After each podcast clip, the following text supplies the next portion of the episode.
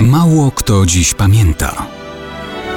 Datownik historyczny prezentuje Maciej Korkuć.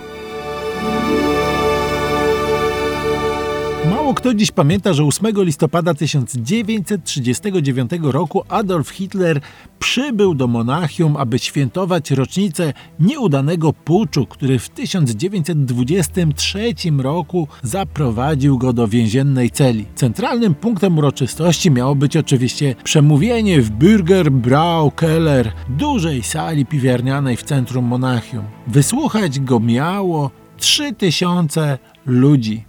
Hitler nie miał pojęcia, że na sali ustrojonej czerwonymi flagami ze swastykami będzie na niego czekać niespodzianka. Polska Polska była w tym czasie już pokonana, więc Hitler w przemówieniu skupiał się na złośliwościach wobec państw Zachodu, przede wszystkim Anglii. Oczywiście autoprezentacja sukcesów niemieckiego socjalizmu i wyższości niemieckiego Herrenfolku również zajęły trochę czasu. Zakończył godzinną przemowę o 21.07. Wrzaskliwy aplauz już go nie interesował. Musiał wracać do Berlina, więc szybko skierował się na stację kolejową. Tłum także szybko opuszczał salę. Wódz niemieckiego narodu poszedł, to i siedzieć nie było po co. Zapewne część ludzi chciała pożegnać Hitlera na zewnątrz. Stąd o 21.20 była na sali jeszcze jakaś setka ludzi zaledwie. I wtedy dopiero objawiła się owa niespodzianka, czyli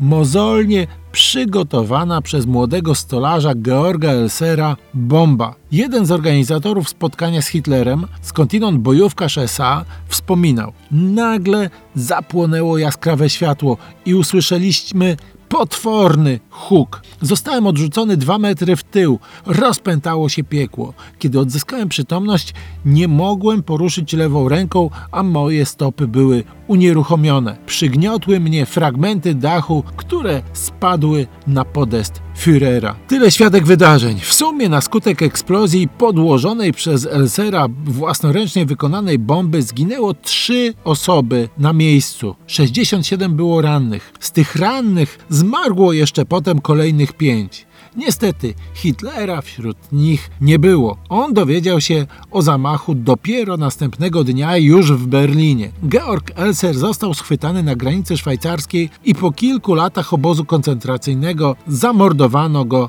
w niemieckim obozie w Dachau. No cóż, gdyby nie ten pociąg, Hitler pogadałby trochę dłużej. Szkoda.